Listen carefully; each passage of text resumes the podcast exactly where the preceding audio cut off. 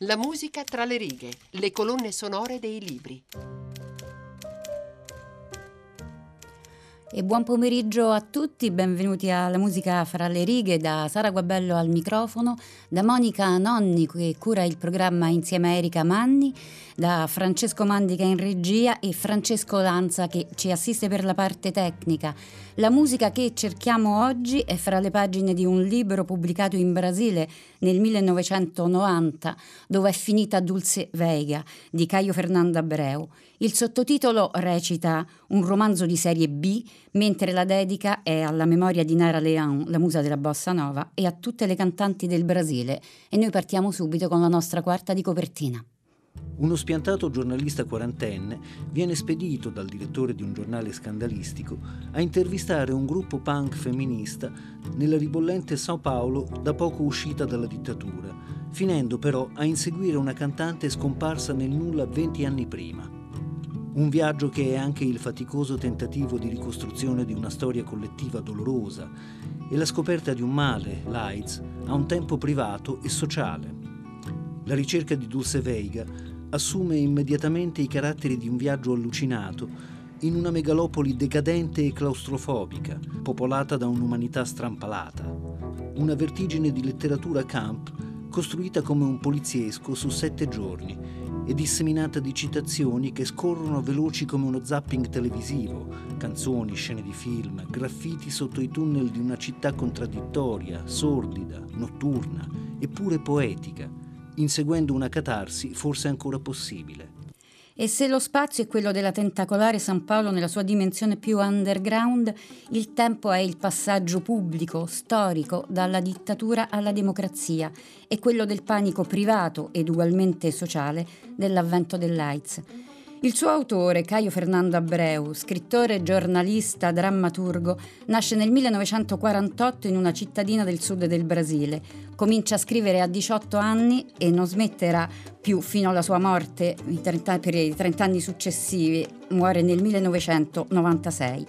Di lui si è detto che è stato costantemente ciò che non si poteva essere, omosessuale e oppositore della dittatura negli anni 70 e 80 e malato di AIDS negli anni 90.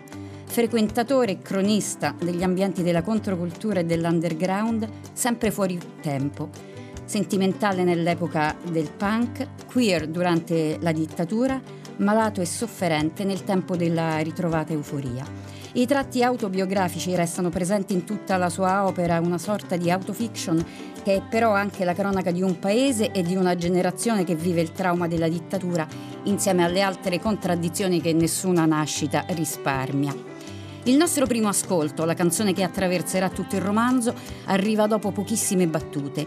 Il diario da Sidagi, forse il peggior giornale del mondo, dice il protagonista, gli ha offerto un lavoro. Lui si fa il caffè, accende la radio e si infila sotto la doccia. Fu allora che sentii una musica che mi sembrava conosciuta. Dice più o meno così. La realtà non importa, quel che conta è l'illusione, cosa che condividevo in pieno. Madalena nada além de uma ilusão. Chega bem, é demais para o meu coração. Acreditando em tudo que o amor mentindo sempre diz. Eu vou vivendo assim feliz na ilusão de ser feliz. Se o amor só nos causa sofrimento e dor,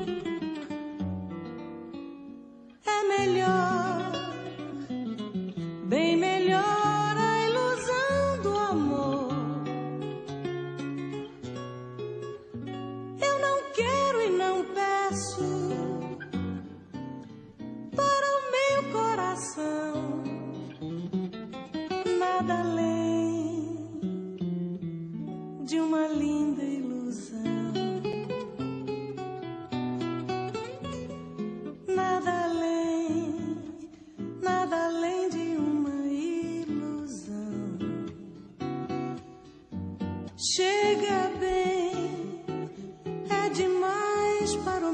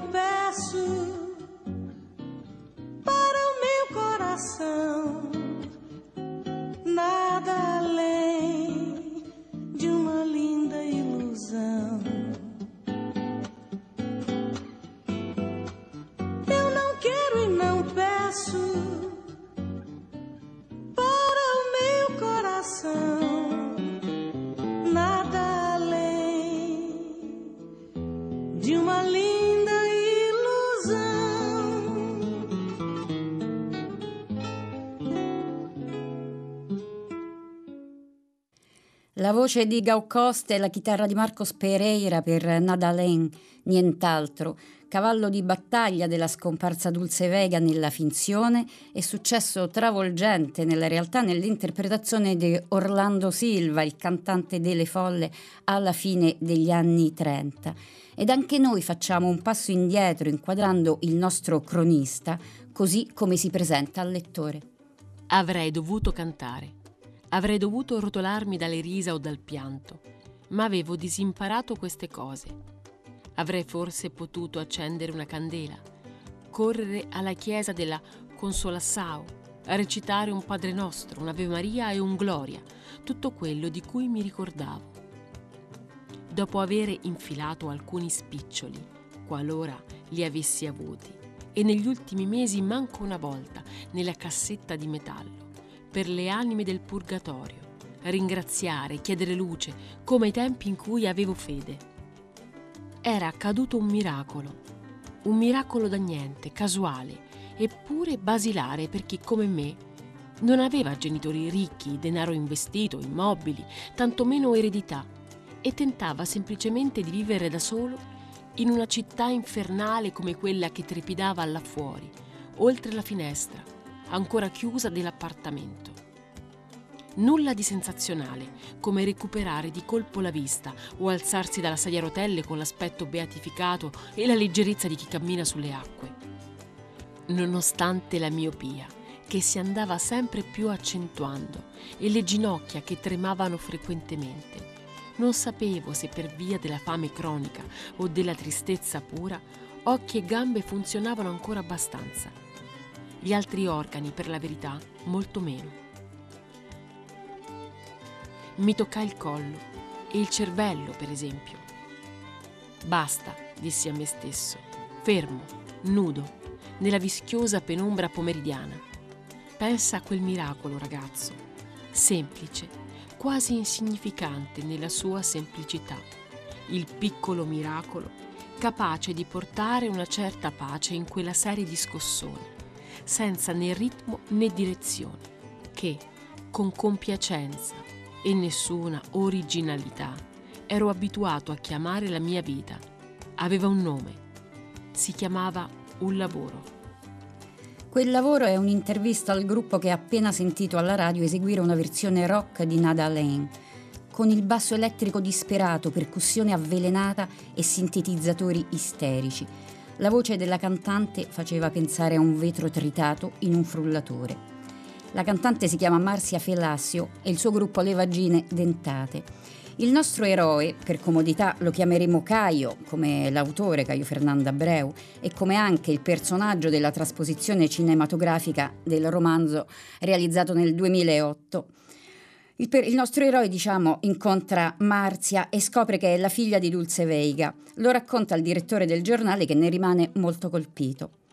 Come potrei dimenticarla? Era la più brava, la più elegante, la più drammatica, la più misteriosa e benedetta, dice assorto il direttore e chiede un articolo sulla sua scomparsa. Ma anche Caio l'ha conosciuta. Era la sua prima intervista, a una cantante mai stata troppo popolare, ricorda. Si esibiva in piccoli locali ed era scomparsa il giorno del debutto di quello che sarebbe stato il suo primo grande spettacolo. I critici bambini di oggi direbbero che era cult, ma quella parola che aveva l'irresistibile potere di farmi pensare a Isabella Rossellini mentre strascicava la sua greve pronuncia per gemere Blue Velvet, a quel tempo sarebbe parsa ridicola, forse incomprensibile. she wore.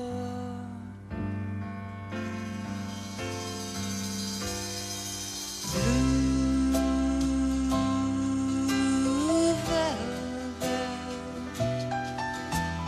bluer than velvet was the night, softer than satin was the light. Stop.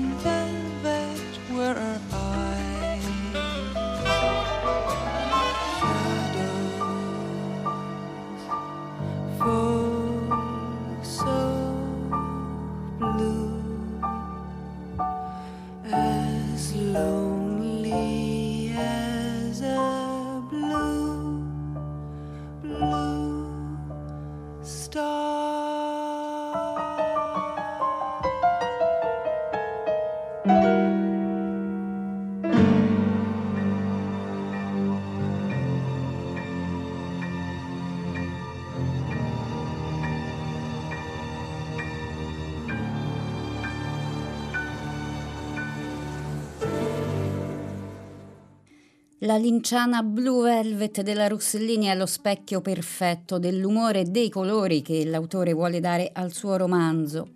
Nelle interviste che precedono la sua scomparsa, la cantante Dulce Vega ripete come un mantra voglio trovare un'altra cosa. Ed è questo il virgolettato che Caio mette come didascalia nella foto che accompagna il suo articolo. Dulce, coi capelli biondi gettati all'indietro come Rita Hayworth in Gilda, sorride. I ricordi dei suoi due incontri con Dulce di vent'anni prima restano difficili da decifrare, incompleti, come, come rimossi, mentre lei comincia ad apparire in ogni capitolo, in tutte le guise possibili, da elegante professionista a barbona, per dissolversi sempre il braccio teso in direzione del cielo. Caio incontra il suo pianista di un tempo, suona standard per turisti al bar della terrazza del grattacielo Italia e si ubriaca notte dopo notte. Non sa dove sia finita Dulce. Era già strana prima di sparire e da quando era comparso Saul ancora peggio. E teniamo in mente questo nome, il nome di Saul.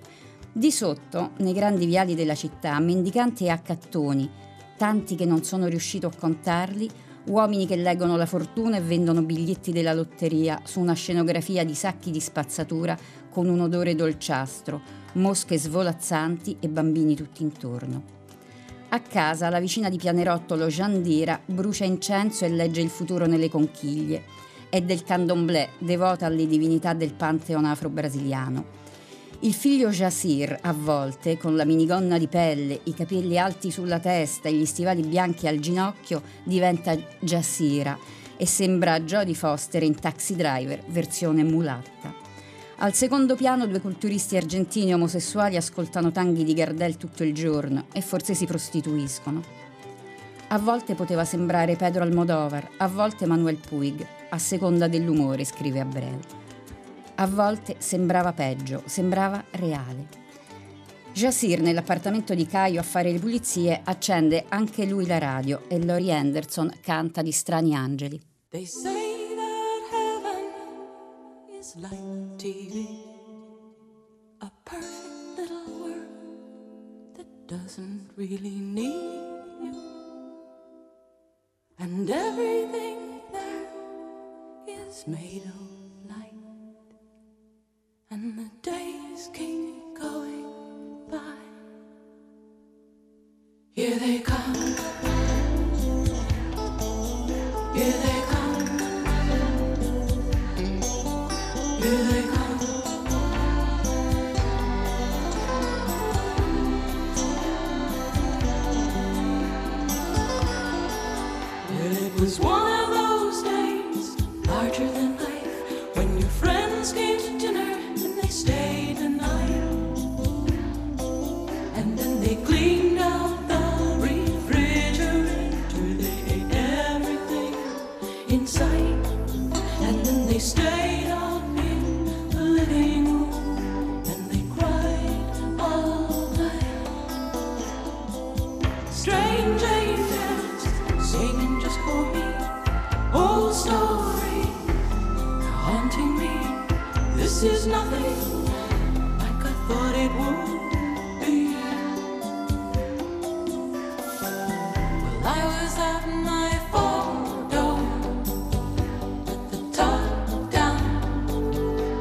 and I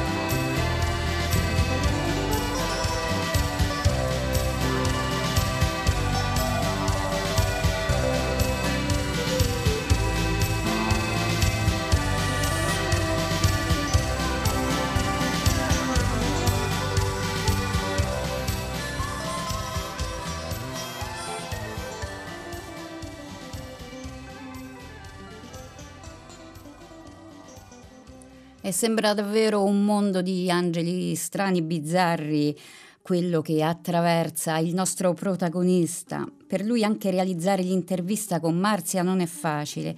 La sua manager compagna Patricia è attenta agli influssi degli astri e al movimento dei pianeti ed è convinta di essere la reincarnazione di Virginia Woolf, mentre Marzia sarebbe Catherine Mansfield e la gatta di Patricia, Vita Sackville West.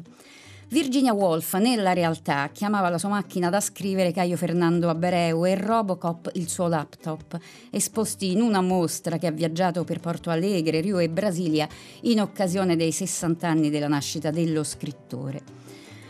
E quindi se nella libreria di Patricia c'è tutta Virginia Woolf, testi di astrologia e I Ching, al piano di sopra Regno di Marzia, sulle pareti una galleria pop al femminile affianca a Janis Joplin a Annie Lennox, Sinead O'Connor a Madonna e Patti Smith a Tina Turner, più Rita Lee vestita da fata. Per ottenere quell'appuntamento Caio aveva contattato Patrizia, sorprendendosi nel trovare sulla segreteria telefonica la musica di Nara Leon. Allora chiama più volte solo per sentire Nara che cantava Meraviglia, assenza di vento, la nostra storia non avrà più fine. Con Roberto Menescala alla chitarra, quella che sentiamo ora è l'ultima incisione di Nara Leão, un disco di standard americani in chiave bossa per il mercato giapponese del 1989. Si intitola l'album My Foolish Earth, le traduzioni in portoghese sono quasi tutte di Nara Leão e qualcuna di Nelson Mozza e questa è Maraviglia, is Wonderful.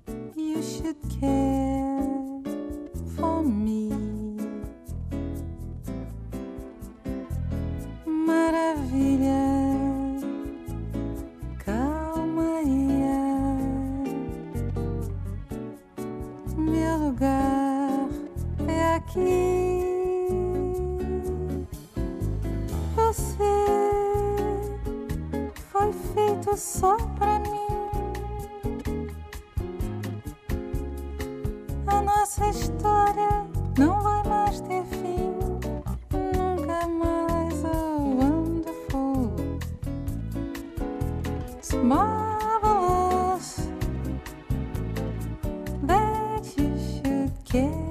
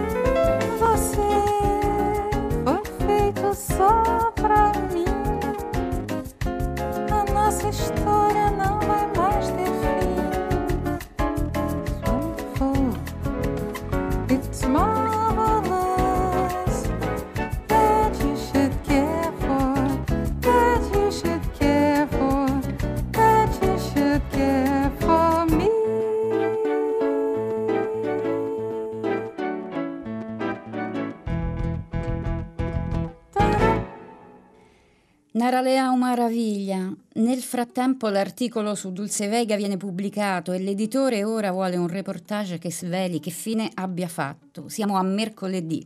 Il ritmo della narrazione accelera e ci rende un'ambientazione quasi onirica, se non distopica, fra locali underground che sembrano funghi atomici chiamati Hiroshima e registi teatrali che mettono in scena pietà gay piano bar per turisti e ville sfarzose blindate nei quartieri esclusivi.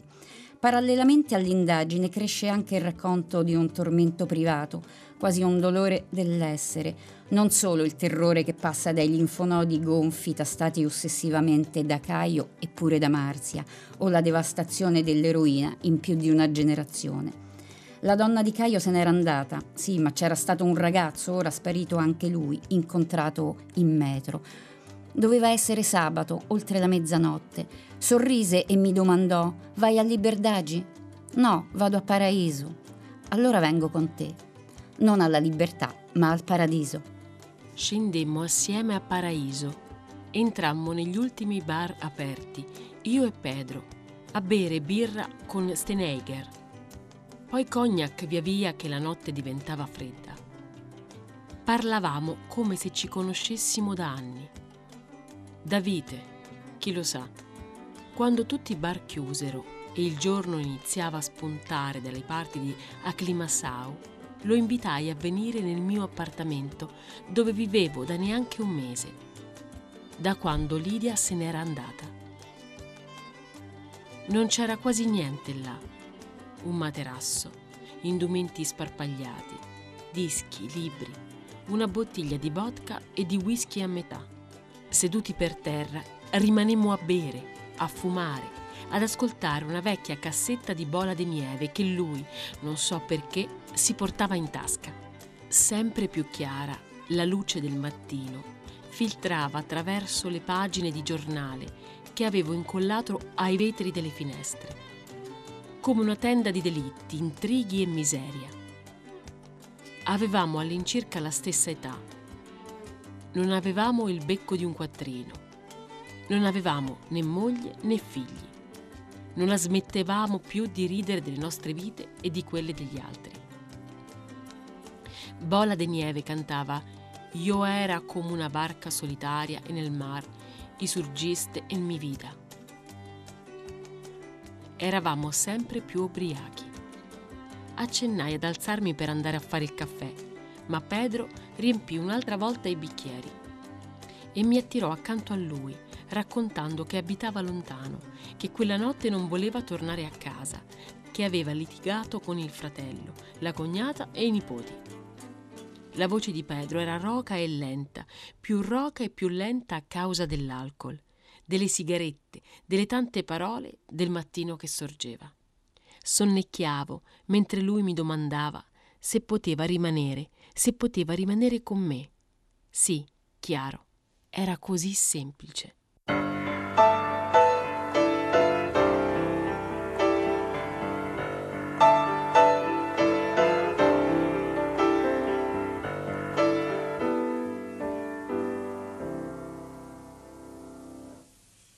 Yo era como una barca solitaria en el mar y surgiste en mi vida como piadosa estrella. La noche se hizo día, la vida se hizo bella y yo nací de nuevo. Tú me enseñaste a amar y es mi amor tan inmenso, tan hondo, tan ardiente, que ha absorbido mi sangre, mi espíritu, mi vida. Es un Edén en cuya alegría florida mi alma sueña y vive maravillosamente. Yo era como una barca solitaria en el mar.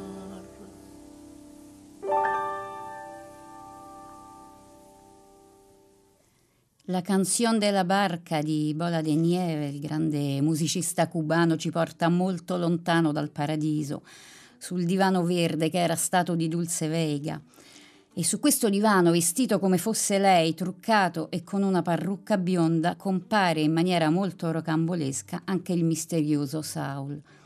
Tossicomane e ormai assente, ha sperimentato la tortura, la prigione, l'annientamento dovuto alla persecuzione politica negli anni della dittatura. Era il compagno di Dulce, probabilmente il padre di Marzia. Ed ancora si intreccia la realtà con la finzione nel nostro romanzo. Abreu stesso fu perseguitato dal DOPS, il terribile dipartimento per l'ordine politico e sociale, riparando a casa della poetessa Hilda Hilst prima di autoesiliarsi e arrivare in Europa nei primi anni 70. Invece nel, nel, nostro racconto sarà Saul ad indirizzare il giornalista all'ultimo rifugio di Dulce, a nord, al centro di una stella scarabocchiata su un vecchio quaderno. Estrella du Norce, uno di quei piccoli borghi che diventano periferie, strade di terra rossa e case vecchie accerchiate da una natura mostruosa. Bambini, zanzare, solitudine. Dulce Vega è lì, canta in una trattoria. Non le importa sapere se Caio rivelerà o no il suo nascondiglio. Lei ha i suoi cani e i suoi gatti, tutti con nomi di musicisti. Dick Farney, Elis Regina, Raul Seixas, Nara Leon e Casusa. Dammi Casusa, ebbi voglia di dirle. Casusa era un gattino bianco piccolissimo. E Casusa, invece, nella realtà era appena morto a 32 anni nel 1990 per complicanze derivate dall'AIDS. Amico di una vita di Fernando Abreu, è stato uno dei grandi protagonisti del rock brasiliano, prima con i Barão Vermelho e poi da solista. Caetano Veloso lo definisce negli anni Ottanta il più grande poeta della sua generazione, inserendo un suo brano, Todo Amor que Overne essa vida, nei suoi show. È forse un vero alter ego musicale di Abreu, paroliere formidabile capace di raccontare il suo paese denunciandone implacabilmente gli orrori e le storture, ma anche di mettere in versi e musica l'universo complesso dei sentimenti. E noi con un ascolto dal penultimo album di Casusa eh, vi salutiamo e vi diamo buon ascolto con i programmi di Radio 3. Casusa fa parte del mio show.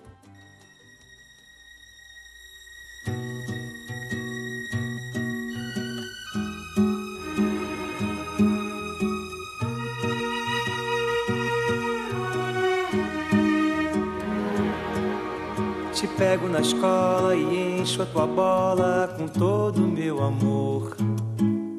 Te levo pra festa e testo teu sexo com ar de professor. Faço promessas malucas tão curtas quanto um sonho bom. Se eu te escondo a verdade, baby, é pra te proteger da solidão. Faz parte do meu show, faz parte do meu show, meu amor.